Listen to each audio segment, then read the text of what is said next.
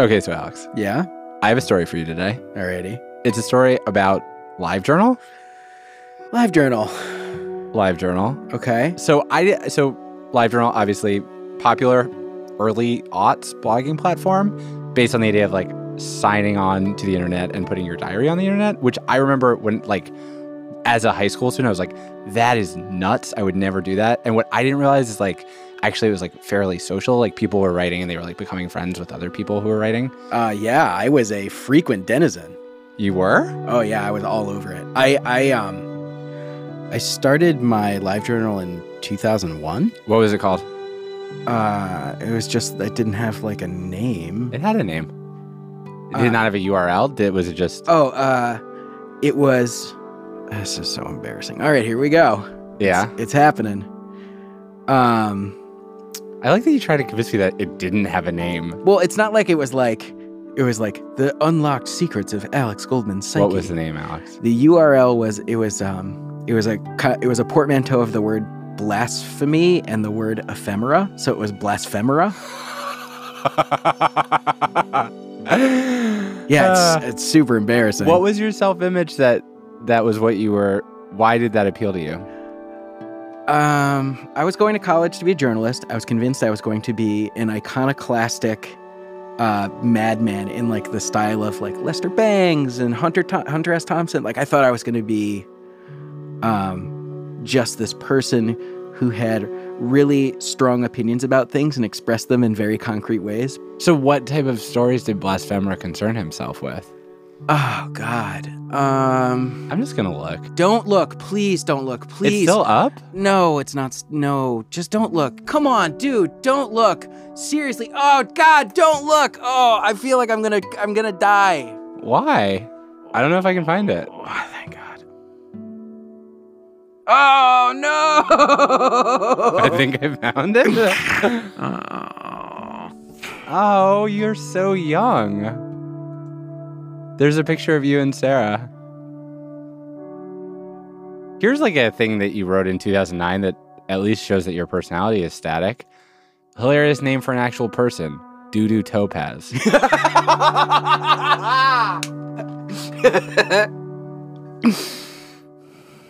All right, you want to hear September 15th, 2008, how you were doing at 4:02 p.m.? Sure. So, hey, dear diary, I know this place is basically my emotional chamber pot where I dump all my MacGuffins and let them coagulate into sadness stew. But all those internet people who read this are really important to me. Not like, you know, I want to send you Xmas cards, but at least you tolerate it and someone's comment on it, thereby validating my wish to exist. Thanks for helping me exist. I'm sorry I got fat. I'll try to slim down. Is that a Wesley Willis lyric? Yeah. And then somebody said, I like reading about your life and feelings. I hope mine are not too irritating to read. You seem like a good egg. And then you said, The thing I like the best about Jive Urinal, funny joke, Alex, is that I get to piece together personal histories through their verbal subterfuge and those brief, precious moments of candor. Yeah. See, that's that's what I. That is a perfect distillation of everything terrible about me. But you're also being nice to somebody. In your case, it's especially riveting. I wonder, though, as you grapple with something that I too seem to grapple with, which is sort of a bottomless negativity and lack of faith in other people, if you think that this will ever work itself out. And then somebody else said, You still rule. Have a cool summer. Did you have were your li- were the people that you were talking to on LiveJournal were they people from school or were they people you didn't know? They were mostly people I didn't know. I mean, like, so we all thought of ourselves as profoundly literary. Uh huh. And there was like this boosting of one another. I'm basically picturing like a bunch of like 15 year old boys wearing tweed jackets and like fake mustaches dressed up as professors having a book club. Were it only that I were 15, but I was 20, I was 21. Um, I mean, I think about the connections that I made at that time. I think about like they like burned bright in a way that I don't feel like I replicate in my current life. Like we were all so we were all like just leaving our homes for the first time, our parents' houses. We were all pretty lost. Like it there was something um that connection was like extremely important to me. Hmm. All right, come on. Let's let's just close it up. We can close it up now. Go ahead and close it up. You can close it. Okay. So the actual reason why I brought you here So I want to talk to you about this, okay? How much do you know about what happened to LiveJournal after you stopped using it? Here's what I know. Well, I think user numbers dwindled in the United States. It became really, really, really popular in Russia. That is also what I had always heard. It's true, but it's like so insufficient to what actually happened. Like the same way like Russia somehow is just like seems to be like infiltrating many strange parts of American society. Like Russia ate LiveJournal in a way that is wild. Um, can I tell you the story? Absolutely. Okay, so I talked to this journalist named Alexei Kovalev. He lives in Moscow. He says like he still remembers when LiveJournal first got to Russia. It was like world's most exciting website, and he knows when it was because he was part of the first group of people to get on. I've been an active LiveJournal user since 2000, 2003. Uh, at the time when it was a uh, invite-only based blogging platform, so you had to know someone uh, to send you an invite code to start an, an, an, account. And did it? Was it at that point? Was it like? Um, was it kind of cool? Oh yeah, surely, yeah. Uh, it was the kind of thing that uh, you you were part of an elite club. What's it called? What's LiveJournal? What what does it translate to in Russian? ZZ, the, the Journal of Life. okay, so Alexei says like in the beginning, his experience of LiveJournal was very similar to your experience, Alex. Like he made friends with other nerds online. Sometimes they meet up in person. He actually met his wife through the site. But things take a really different turn for one big reason. Vladimir Putin. In Russia today, the clear winner of the Russian presidential election, Vladimir Putin, began to establish the Putin era. Vladimir Putin, the career spy, talks about establishing what he calls a dictatorship of the law. So, Vladimir Putin's first year in office, 2000. 2001, he immediately starts shutting down the media. Publication of the newspaper Savodnya was suspended, and the editorial staff of the magazine Togi was fired. Even NTV, which is like the big independent TV network, that gets taken over by the government run oil company, Gazprom. And so for Alexei and like all of his online journalist friends, they're just watching as all the places they used to write either disappear or get taken over by Putin. They literally micromanage the, uh, the, media they uh, call up the editors in chiefs of uh, TV networks and tell them what what to cover, from which angle, what not to cover, etc. So you could you couldn't just go to a TV station to to, to express yourself. Uh, so the web was the only place. There was this one LiveJournal user who was just super pissed at the Kremlin. This guy named Alexei Navalny. Is this a different Alexei than the one you've been talking about? Yeah. So this is Alexei Navalny, and Navalny decides he's going to use his LiveJournal as a weapon against the government. Like, look, there's like there's this crazy corruption going on. There's these state-owned companies in Russia, and people are just wasting billions of billions of rubles on these projects that are going nowhere and getting miraculously rich in the process. Everybody knows that the government's corrupt, but he wants to use his LiveJournal to expose exactly how it works, like how people get paid and how much money they're taking. And he has a plan to do this. So, first step, he buys stock in the big government run oil company, Gazprom? Gazprom. And he's like, okay, I'm now a shareholder of Gazprom. And so I'm entitled to see a bunch of financial documents. Send them on over. Oh, that's brilliant. And he started like posting uh, documents that he was entitled to as a shareholder in, in, in his oh, companies. wow. And he's putting them up Yeah. on LiveJournal. Yeah, yeah. This LiveJournal starts picking up thousands and thousands of readers who tune in every week to see which corrupt government agency Navalny is going to get the documents of. And so it's becoming this big thing. And the government is like, huh, we do not like this. and so if you're the Russian government, here's what really sucks about this you can't shut down LiveJournal because it's a US company. The servers are based in the US. If you want to stop LiveJournal, you are going to have to go to war with the website. And that is what they do. This massive war between an autocratic Russian government and a bunch of geeks with online diaries. The details of that war after the break. This episode of Reply All is brought to you by Squarespace. With Squarespace, you can build a website that makes you look organized, sophisticated, and professional, even if you're not. Kind of like how these ads sound polished, but if you peel back the curtain, it's a bit of a mess.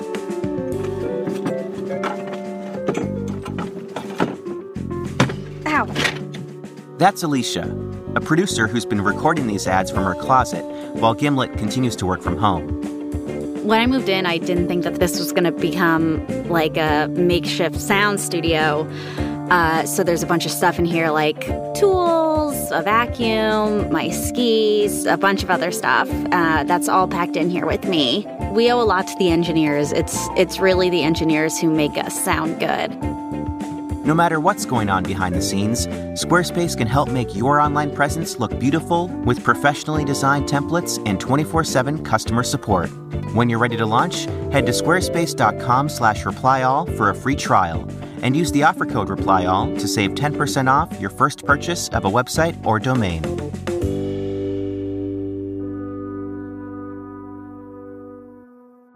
Interruptions happen, not unlike this ad. But success isn't measured by how much work you get done. It's about how you and your small business handle curveballs. That's where Lenovo comes in. Lenovo provides small businesses with the tools they need, like the ThinkBook Plus with dual screens, to help you get refocused faster and get more time on your side. Reliable technology, improved connectivity, functionality, major flexibility. With the right technology, you can take on interruptions like a boss, be more productive, and feel good about what you achieve and work through in just one day. Give your business a competitive edge and turn sorry to bother you into innovative solutions for how people really work. Learn more at lenovo.com slash get time on your side. Because of COVID 19, internet traffic has spiked, but Comcast is prepared. Since 2017, Comcast has invested $12 billion to grow and evolve a smart, reliable network with one simple purpose to help keep customers connected. And with many of us now working, learning, and entertaining at home, their coverage has helped millions of people connect when they need it most. Learn more at comcast.com/network. Interruptions happen, not unlike this ad. But success isn't measured by how much work you get done. It's about how you and your small business handle curveballs. That's where Lenovo comes in. Lenovo provides small businesses with the tools they need, like the ThinkBook Plus with dual screens, to help you get refocused faster and get more time on your side. Reliable technology, improved connectivity, functionality, major flexibility. With the right technology, you can take on interruptions like a boss, be more productive, and feel good about what you achieve and work through in just one day. Give your business a competitive edge and turn sorry to bother you into innovative solutions for how people really work. Learn more at lenovo.com slash get time on your side.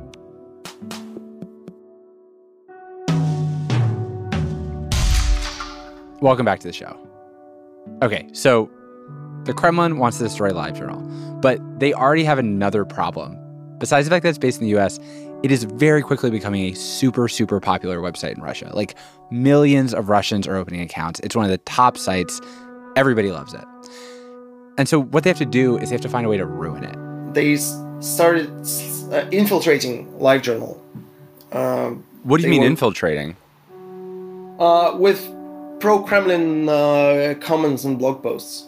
So like the kind of thing that people were talking about in the US during the election, like like either paid political operatives showing up and and just writing Yeah. like really? Yeah, yeah. Putin is great. Uh, uh, these people would say, and they were paid for it. These trolls were coming from a Kremlin office called the Kremlin Federal Youth Agency. It was a propaganda wing, and messing with LiveJournal was like an entry level propaganda job in the Russian government. So Putin sics all these paid trolls on people's blogs. Did everybody have a sense immediately of like, oh, gee, a bunch of like really pro Putin people just showed up all at the same time? Like, did you kind of know what was probably going on? Yeah, it was really, really obvious. emails actually leaked out later that had the rates that these guys were getting paid to troll Alexei and his friends. It would be 85 rubles for a comment, and then a bonus, 200 rubles, if you could trick somebody into arguing with you. That's so funny because I think of it as just being pure noise. I think of it as the equivalent of those people who um who hack fax who trick fax machines into just printing out a bunch of ink until they run out of ink. It's like they're trying to distract people in such a way that they're like, well, it's not worth engaging. Yeah, Alexei calls it black noise. But it didn't matter actually because LiveJournal was growing and growing. There were all these Russians who were coming to it because they were depending on LiveJournal instead of the government for really crucial information. My favorite story from 2010, there was a, like a, a massive catastrophic heat wave in, in Russia. And uh, well, there were wildfires uh, around Moscow, and uh, all of Moscow was engulfed in, in toxic smoke. Actually, the videos are still online. Can I show you one of them? Yeah. Okay. Just look at this. These guys are like driving through it. oh my god! Right? Like it looks like a movie about people driving through the sun.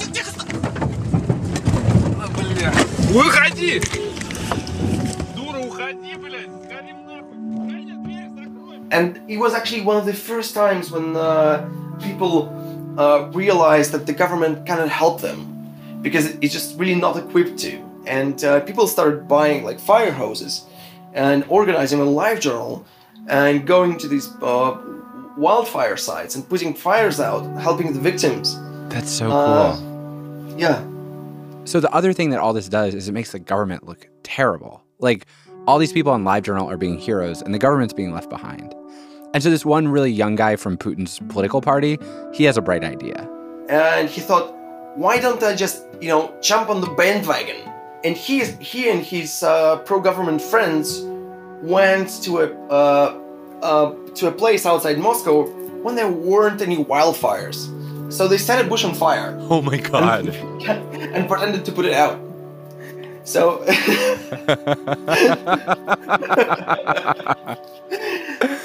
That Uh, is so dark. yes, And so this guy made a video to show how brave he and his friends were. Alexei actually sent it to me afterwards. Can I just can I show it to you?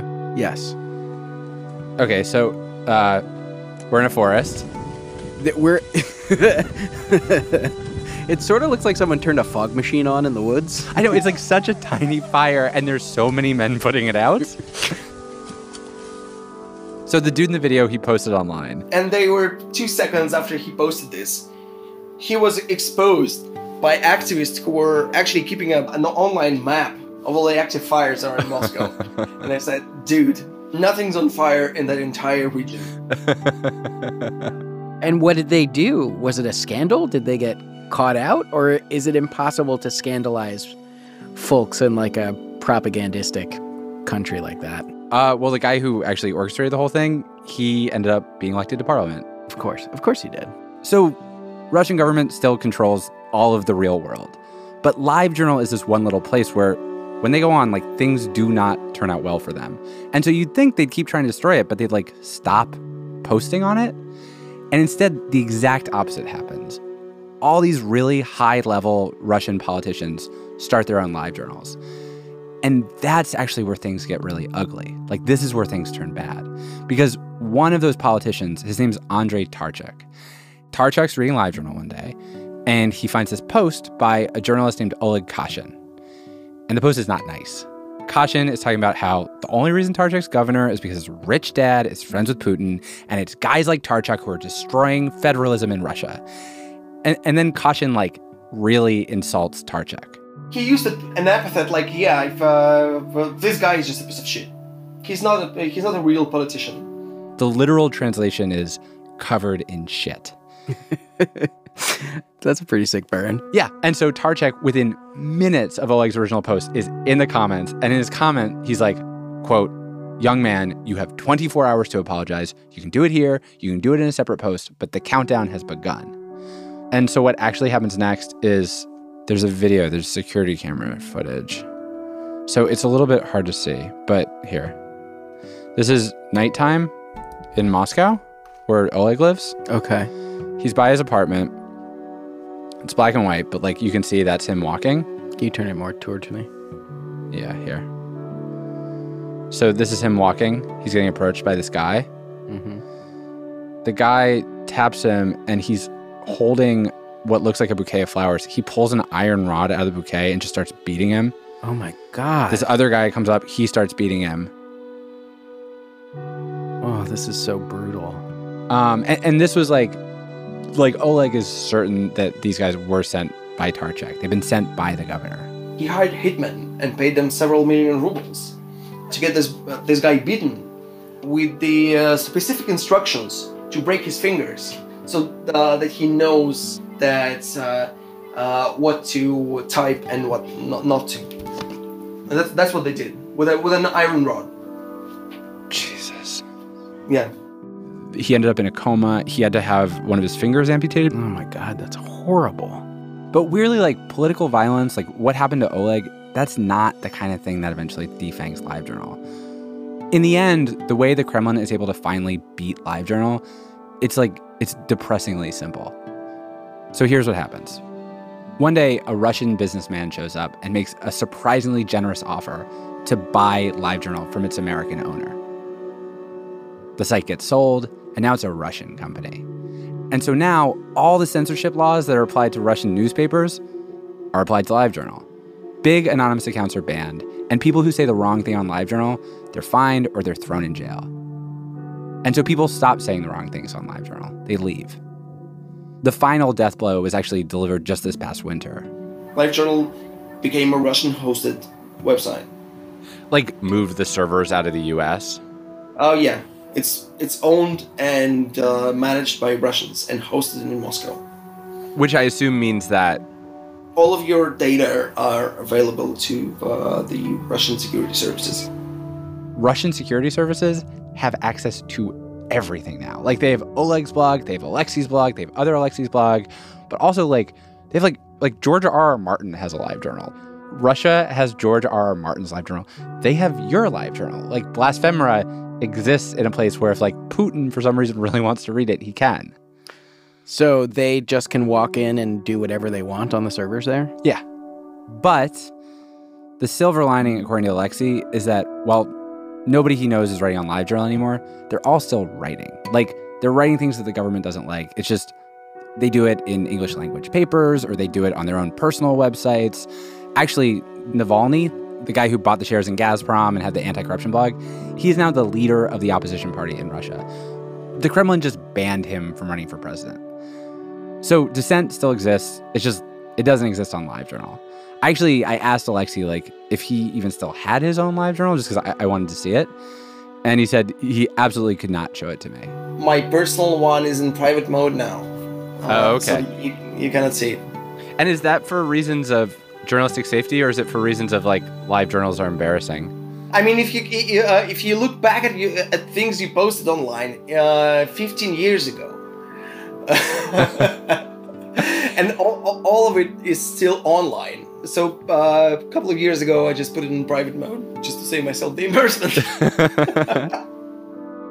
you know, in the end, the thing that's really interesting to me is that what these guys were posting, in a way, it was like blasphemy, but it was also like ephemera. Get the fuck out of here. I hate you so much. I can't believe you did that. It was blasphemera.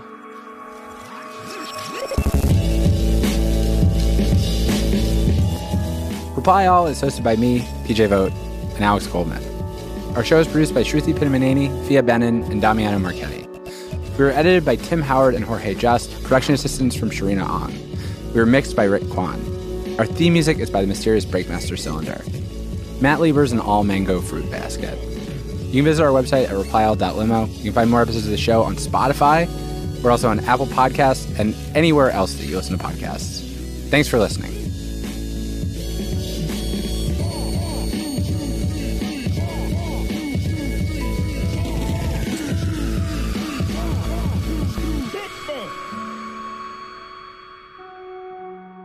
The woman in charge of the Chippendales tour kept the guys on time, out of trouble, and deeply tanned. She knew all their dirty little secrets, and some pretty big ones, too. I had heard that Chippendales was being looked into by the FBI, so I called the FBI. And I said, You're investigating attempted murder? How about a real murder? From Pineapple Street in Gimlet, this is Welcome to Your Fantasy. Out now. Follow and listen for free, only on Spotify. On the podcast How to Save a Planet, a couple called in to settle a dispute. Is an electric car really better for the climate? Because if we're just plugging it in and it's coming from a coal plant anyway, it's still not very environmentally friendly. How climate friendly are electric cars? Also, how expensive and how fun to drive? For answers, follow How to Save a Planet for free on Spotify.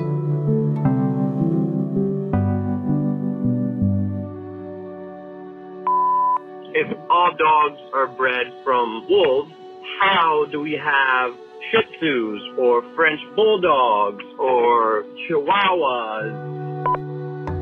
On every little thing, we answer your burning questions, like how did we get from wolves to Welsh Terriers?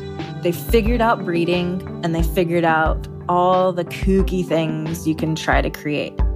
Find out more on every little thing. Listen for free on Spotify. Hey, cool.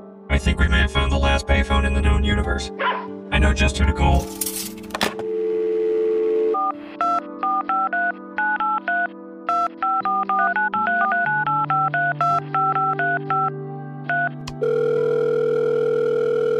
Hey man, I'm so glad you picked up. Well, we ran out of internet and got stranded in space. That's true, it was pretty scary. What do you think we should do next? I know you're right. Everything will be okay. It's just really nice to hear your voice, Matt Lieber. Happy 100 episodes.